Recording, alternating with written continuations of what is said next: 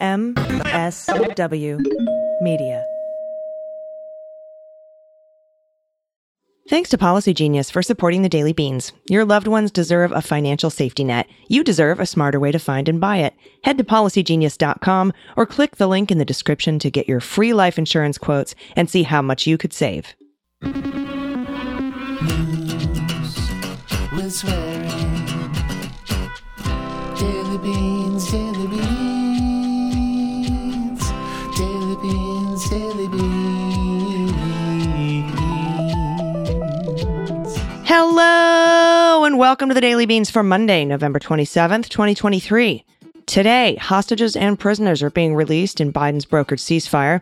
The Ohio Walmart shooter may have been inspired by racist ideology. Abortion rights groups seek ballot measures in 9 more states in 2024. 3 Palestinian students have been shot in Burlington, Vermont. Derek Chauvin was stabbed in prison over the weekend, and Elon Musk's lawsuit offers a glimpse into the Musk-MAGA alliance. I'm your host, Allison Gill. Hey, everybody. Happy Monday after the holiday. Dana's traveling. She'll be back with us tomorrow, so I miss her. I know. I miss her, too. But thank you for hanging in with me for the solo news today. There's a new episode of the Jack podcast out. It's called Total Protonic Reversal because we crossed the streams between federal and state cases against Trump. And I hope everyone enjoyed the Refried Beans episodes this past weekend featuring, I think, John Cryer. Andrew Weissman was in there. So we really appreciate you enjoying those reruns. All right, we have a lot of news to get to today. So let's hit the hot notes. Hot notes. First up, from the Washington Post. Abigail Eden, a 4-year-old with American and Israel citizenship who was taken hostage on October 7th, was back in Israel on Sunday, President Biden said in a news conference. The Red Cross was transporting a group of Hamas's captives, the third of 4 groups planned to be exchanged for Palestinian prisoners in as many days, to Israeli authorities. Israel Defense Forces spokesman Daniel Hagari said the Red Cross, acting as an intermediary, was carrying 14 Israelis and 3 others. Hamas has released 26 Israeli hostages in the first 2 days of the pause in exchange for 78 Palestinian prisoners released by Israel. Hamas has separately released 14 Thai nationals and 1 Filipino national. Sunday's trade was going more smoothly than Saturday's, when the release of hostages was delayed by 7 hours after allegations from Hamas that, among other things, Israel was not allowing humanitarian aid to reach parts of northern Gaza. President Biden then made a phone call, and the release was back on. Today will be the 4th day of the 4-day ceasefire, Monday, which Biden hopes to extend to release more hostages, though I'm not sure what happens when we get to the point where Hamas only has a few hostages left. According to sources, this was Biden's deal. He wanted a longer pause in fighting, but Netanyahu pushed back, as he has been on all the negotiations since the beginning of the war, so I'm wondering if it's time to be more public about what's going on in these negotiations. Next, from CNN, Derek Chauvin, the former Minneapolis police officer who was convicted in the 2020 murder of George Floyd, was stabbed Friday in a federal prison in Tucson, Arizona. It's according to the Office of Minnesota Attorney General Keith Ellison. The Attorney General's office, which prosecuted Chauvin in the Floyd case, said early Saturday it was notified of the assault and was told Chauvin was in stable condition. He is expected to survive. He says, quote, "I am sad to hear that Derek Chauvin was the target of violence." That's what Ellison said, according to the statement provided to CNN. He went on to say he was duly convicted of his crimes and, like any incarcerated individual, he should be able to serve his sentence without fear of retaliation or violence. The quote here from the news source was, "An incarcerated individual was assaulted at the Federal Correctional Institution in Tucson at approximately 12:30 p.m. That's according to the Bureau of Prisons on Friday. Responding employees initiated life-saving measures for 1 incarcerated individual, and that person was transferred to a hospital for treatment." That's what the Bureau said in a release. No employees were injured during the incident. The stabbing was first reported by the Associated Press and then the New York Times. Visitation at the prison was suspended starting Saturday until further notice, according to the Bureau of Prisons. Chauvin was assaulted at the medium security prison while serving 2 concurrent sentences in Floyd's murder. I hope that we use this as a catalyst for reform for the Bureau of Prisons. Next up, from NBC, seeking to extend their unbroken winning streak Abortion rights supporters are already deeply entrenched in efforts in at least 9 states to put the issue on the ballot in the 2024 election. Groups have begun collecting signatures to let voters in these states decide on similar initiatives. The latest victory for the movement was in Ohio, as we know, on Issue 1, where voters enshrined abortion rights in the Constitution of the Republican-leaning state. It's all part of a growing effort to put abortion rights directly in the hands of voters, a movement that took off after the Supreme Court, as we know, overturned Roe v. Wade in its June 2022 Dobbs decision.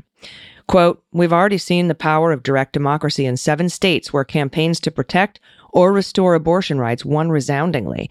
That's Alexis McGill-Johnson, CEO of Planned Parenthood's political arm, a group closely involved in the state efforts to expand abortion rights. Quote, "Across the country, voters are eager to fight the tide of anti-abortion policies pushed by politicians." Many, however, face a far less certain path forward than previous efforts. In some deep red states where such efforts are underway, hurdles include public opinion on abortion care that is much less supportive, while in others, the obstacles are technical, including difficult signature and passage thresholds. Still, advocates in a number of states say they see a clear road to more success. Efforts are currently underway in Nebraska, Missouri, South Dakota, Arizona, Nevada, Florida, New York, Maryland, and Colorado. And next up from NBC News, the gunman who opened fire at an Ohio Walmart this past week, injuring 4 people, may have been at least partly inspired by violent racist ideology. That's according to the FBI. Benjamin Charles Jones, who was 20, who killed himself after opening fire with a carbine at the Walmart in Beaver Creek at about 8:30 p.m. Monday. That's according to authorities. He wounded 4 people, a white man, a white woman, and 2 black women, according to the FBI. All survived. Jones was white, according to the FBI. Quote, "Based on evidence collected, including journal writings from the attacker, the attack may have been at least partially inspired by racially motivated violent extremists' ideology." That's according to the FBI and Beaver Creek police in a statement. Quote, "The FBI will continue to investigate the motivating factors leading to this attack." Jones used a .45 caliber high point carbine with one 9-round magazine, according to authorities. He bought the weapon Saturday, just 2 days before he opened fire, from a store in the Dayton, Ohio area. Beaver Creek is a city of around 46,000, just east of Dayton, Ohio. Next up from CNN, 3 Palestinian college students were shot in Burlington, Vermont on Saturday night, according to police. The 20-year-old men were all receiving medical care, according to a Sunday police news release. 2 are stable, while 1 has sustained much more serious injuries. The students were walking on Prospect Street while visiting a relative in Burlington for Thanksgiving, when they were confronted by a white man with a handgun. Without speaking, he discharged at least 4 rounds from the pistol and is believed to have fled on foot. Police say the 2 of the victims are U.S. citizens and 1 is a legal resident. 2 of the 3 students were wearing keffiyehs, traditional Palestinian scarves, according to the police department. 2 were shot in the torso and 1 in the lower extremities. Authorities say there's no additional information to suggest the suspect's motive at this point. Detectives recovered ballistic evidence from the shooting, which will be submitted to a federal database. The FBI said Sunday it was prepared to investigate the incident. Police Chief John Murad said in an earlier news release that officers responded to a call and found 2 shooting victims, with the 3rd a short distance away, all close to the University of Vermont campus. The victims were transported to the UVM Medical Center, and the shooter or shooters have not yet been identified or apprehended, according to Murad. And the police department is, quote, "at the earliest stages of investigating this crime." In a joint statement, the victims' families urged law enforcement to investigate the attack as a hate crime.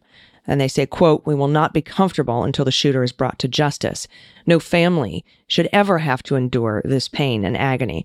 Our children are dedicated students who deserve to be able to focus on their studies and building their futures," unquote. And finally, today from Greg Sargent at the Washington Post, Elon Musk's new lawsuit against Media Matters, which X Corp filed late Monday, has been dismissed by legal experts as frivolous and an effort to bully a prominent critic into silence. But some Republicans apparently see this as a feature, not a bug, and they're allying themselves with Musk's efforts for precisely this purpose. Musk's suit charges that Media Matters deliberately and deceptively harmed Twitter, X, with a widely publicized investigation showing that posts containing pro-Nazi content appeared on X alongside advertisements from leading companies. That, along with a surge in anti-Semitic content, has advertisers fleeing the site, sparking a slide in ad revenue. Republicans are eagerly rushing to Musk's rescue, and not just rhetorically. Two Republican state attorneys general, Ken Paxton in Texas and Andrew Bailey in Missouri, have responded by announcing vaguely defined investigations into media matters. Meanwhile, Trump advisor Stephen Miller is urging Republican law enforcement officials to probe media matters for criminal activity, and Mike Davis, who is touting himself as Donald Trump's next attorney general, has declared that Media Matters staff members should be jailed. The lawsuit, filed in federal court in Texas, doesn't deny that the juxtapositions between ads and pro-Nazi postings are real. Rather, it accuses Media Matters of creating an account, following only fringe content, and then endlessly refreshing until it generated the juxtapositions. Those are extraordinarily rare, the lawsuit says, but were deliberately engineered to disparage X, harm its revenue stream, and interfere with its contracts with advertisers. It's a weak case, experts point out. The Media Matters article said it had found the juxtapositions, which X calls false, insisting they were manipulated into existence. But even if you question Media Matters' presentation of the facts, it still wouldn't show that it did all of this harm to X's market value. That's Stephen Vladek, law professor at the University of Texas at Austin. He's been a guest on our show. If Media Matters doctored the images and couldn't replicate those results, then maybe there'd be a claim here. That's what Vladek told me. This is Greg Sargent speaking at the Washington Post, stressing that it did prove possible to see those ads alongside Nazi-related content. He noted that Media Matters plausibly wrote about these juxtapositions not to hurt X, but because they're newsworthy. When Greg Sargent asked Angelo Carosone, the president of Media Matters for America, whether it's misleading to say these images were found, he rejected that premise. He noted that Media Matters' goal was to show that despite X's assurances to the contrary, internal safeguards had failed to prevent those juxtapositions from actually happening. Quote, "The point that we've been making is that the filters that they say exist are not working the way they claim." That's what Carosone said of X. Ads can and do run alongside extremist content. That's something that those companies would surely want to know about and avoid. The lawsuit might get dismissed, but if not, Carosone says, Media Matters would probably pursue discovery, seeking to learn whether Musk and X executives knew internally that these juxtapositions were happening, what they communicated with advertisers about it, and how Musk internally discussed procedures for handling extremist content. Discovery could also seek communications about Musk's public anti-Semitism. Musk recently endorsed a posting that some Jewish communities are pushing hatred against whites, resulting in hordes of minorities flooding into Western countries, classic white genocide theory. Carosone noted that discovery could establish whether Musk's seeming endorsement of the white genocide worldview was a major reason for advertisers to reassess.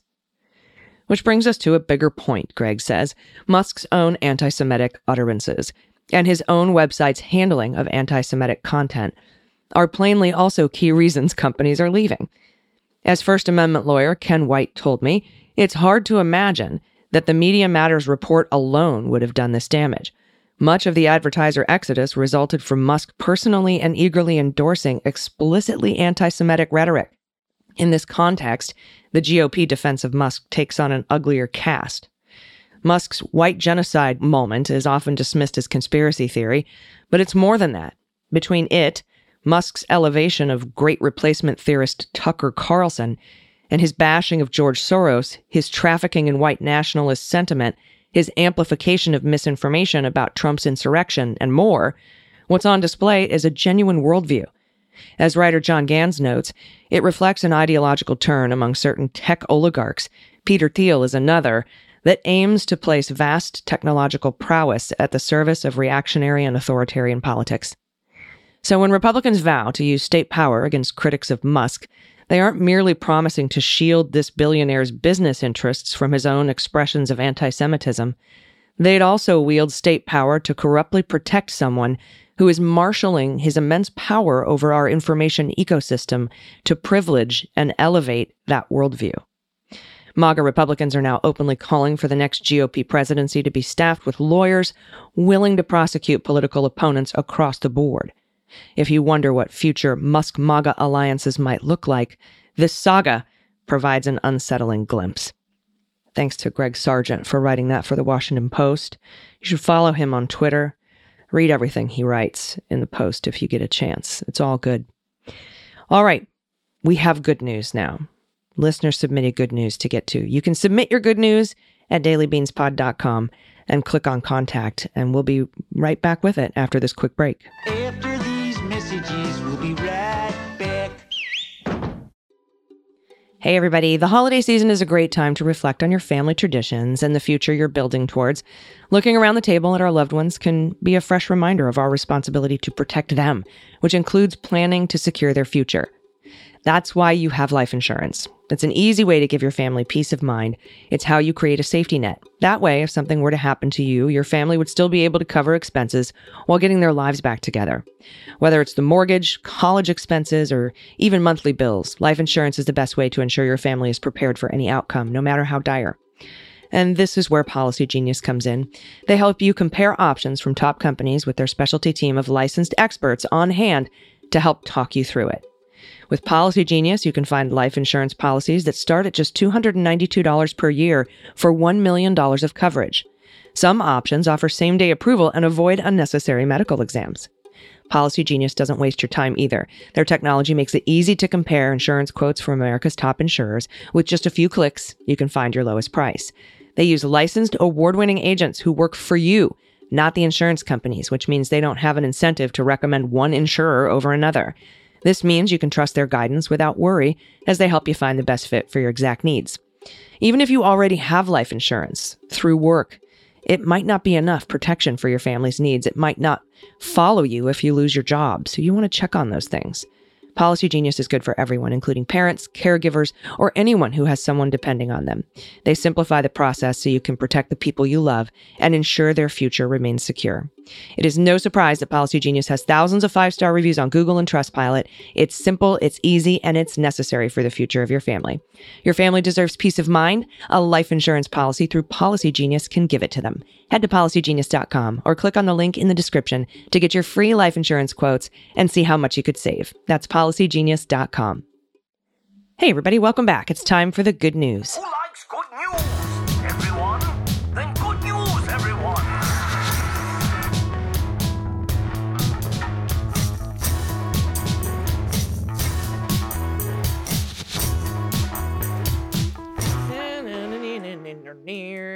Good news, good news. And if you have any good news, confessions, corrections, if you want to play What the Mutt, Find the Cat, What the Shell, What the Hell is in That Shell, Opine on the Bovine, What the Heck Wine, Cat Me If You Can, Guess the Animal, whatever the animal is, send it to us. We would love to take a stab at it, metaphorically, of course.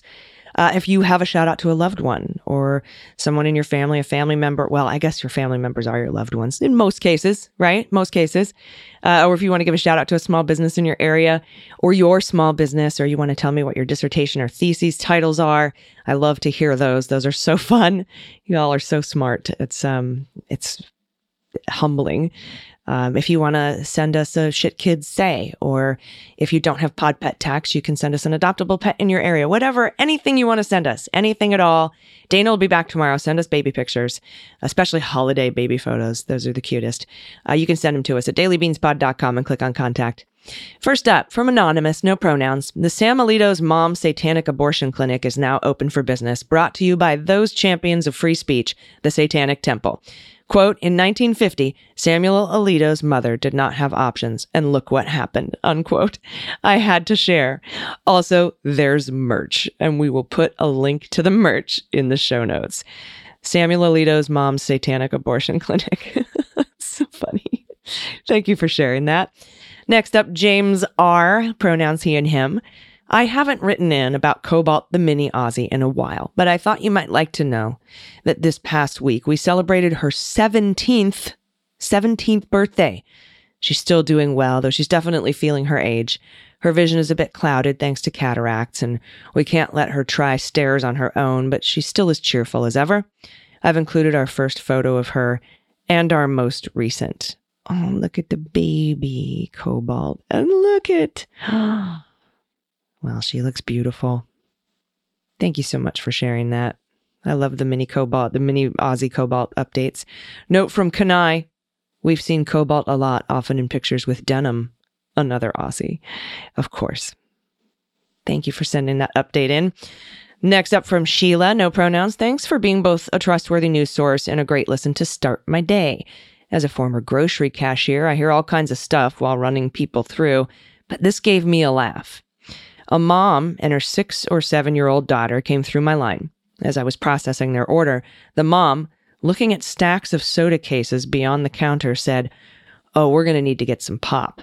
And the daughter said, "What kind of pop does daddy like? Beer?" I live in a rural Canadian small town. A lot of guys around here refer to having a beer or two as having a couple of pops.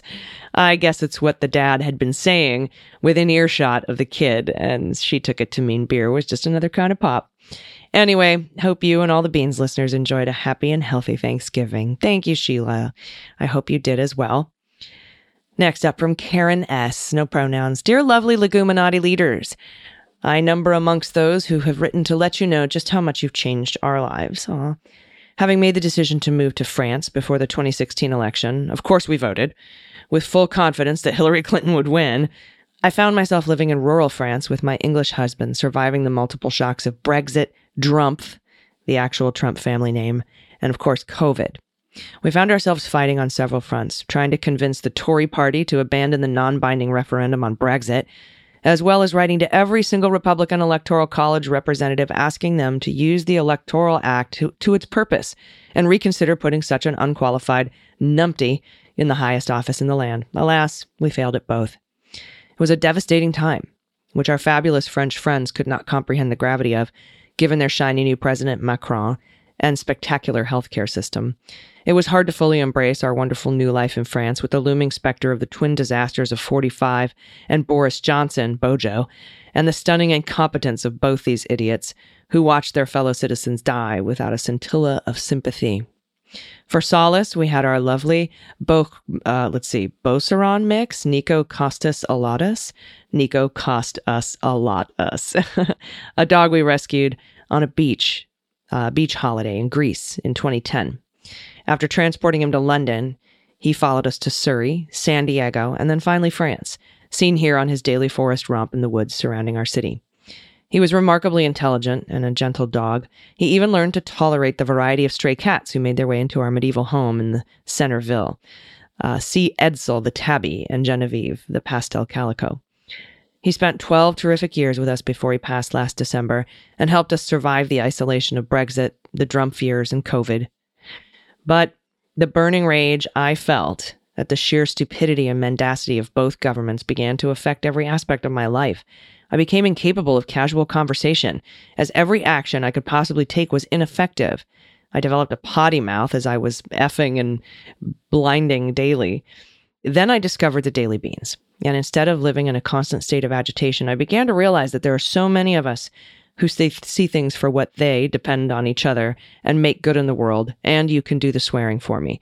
It was no longer a lonely time of world devastation, but of possibility, connection, and clarity of purpose with the colorful language. Ending every podcast with the good news meant that, yes, the world could be bad, but people are basically good and want to do the right thing. I'm now back in San Diego to help my son with our business.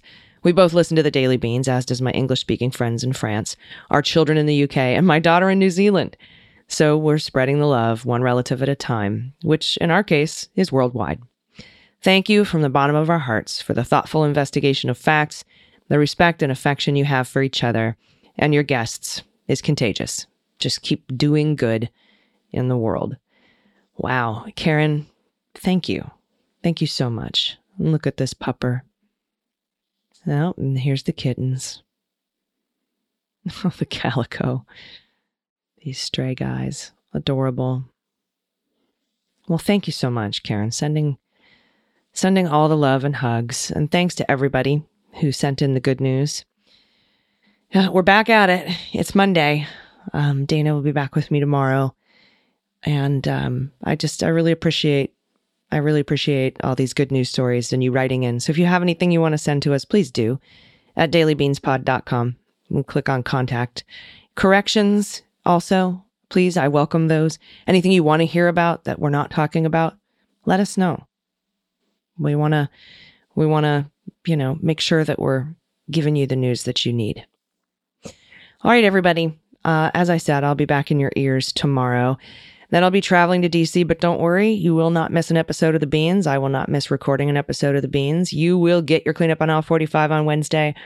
And your episode of Jack, obviously, is out now. And there'll be another one this coming Sunday. It could be a very busy week. We could see George Santos expelled. And then, you know, John Fugelsang and I will talk about that on this Friday. And also, if you happen to be listening to this before 8 a.m. Pacific time, I'm going to be on the Stephanie Miller Show live this morning, Monday morning, in the 8 a.m. hour. So I hope to see you there. Everybody, until tomorrow, please take care of yourselves, take care of each other, take care of the planet, take care of your mental health, take care of your family, vote blue over Q, and bring someone with you. I've been AG, and them's the beans. The Daily Beans is written and executive produced by Allison Gill, with additional research and reporting by Dana Goldberg. Sound design and editing is by Desiree McFarlane, with art and web design by Joel Reeder with Moxie Design Studios. Music for The Daily Beans is written and performed by They Might Be Giants, and the show is a proud member of the MSW Media Network, a collection of creator-owned podcasts dedicated to news, politics, and justice. For more information, please visit mswmedia.com. MSW Media. Hi, this is John Cryer, and I am hosting a new 7-part true crime podcast called Lawyers, Guns, and Money that'll challenge everything you think you know about U.S. covert operations and presidential misconduct. From Jack Bryan, the director of American PSYOP, comes the incredible true story of John Mattis, a newly sworn-in Miami public defender in the 1980s who has found himself completely in over his head. I step off the plane, and there is a van with a couple guys with Uzis. And one of them in broken English said, "Welcome to Bogota, John." Mattis's first felony defendant has been arrested for having a machine gun and tells Mattis a dangerous secret. He was shipping arms into Central America on behalf of the CIA. As a first-time lawyer, I want to act like I know what I'm doing. But with the help of a Colombian drug smuggler, how much money the CIA raised by hitting up drug dealers? A lot of money, millions of dollars. An Alabama mercenary. They were prepared to die to the last man. I saw this in them. I saw the fire in their eyes. And they made me their war chief. And a newly elected senator, John Kerry. We are looking at allegations of drug running, gun smuggling, conspiracy to commit murder and murder itself. He'll fight to free his client. The judge said, "Show me, in a courtroom, how we were at war." Expose an illegal war being run by the White House. I mean, I wanted him involved, but I didn't want to be on record as doing it. And somehow stay alive in the process. I just escaped a kidnapping by the CIA in Costa Rica. This is Lawyers, Guns, and Money. So you have a man in an Armani suit standing in the bow of a boat with a rocket launcher and says, "If I lose sight of you, I will launch. You will be vaporized." Available everywhere starting October 29th, or get it ad-free and early starting October 22nd at lawyersgunsandmoney.supercast.com. There you'll find bonus episodes along with exclusive content. Subscribe now.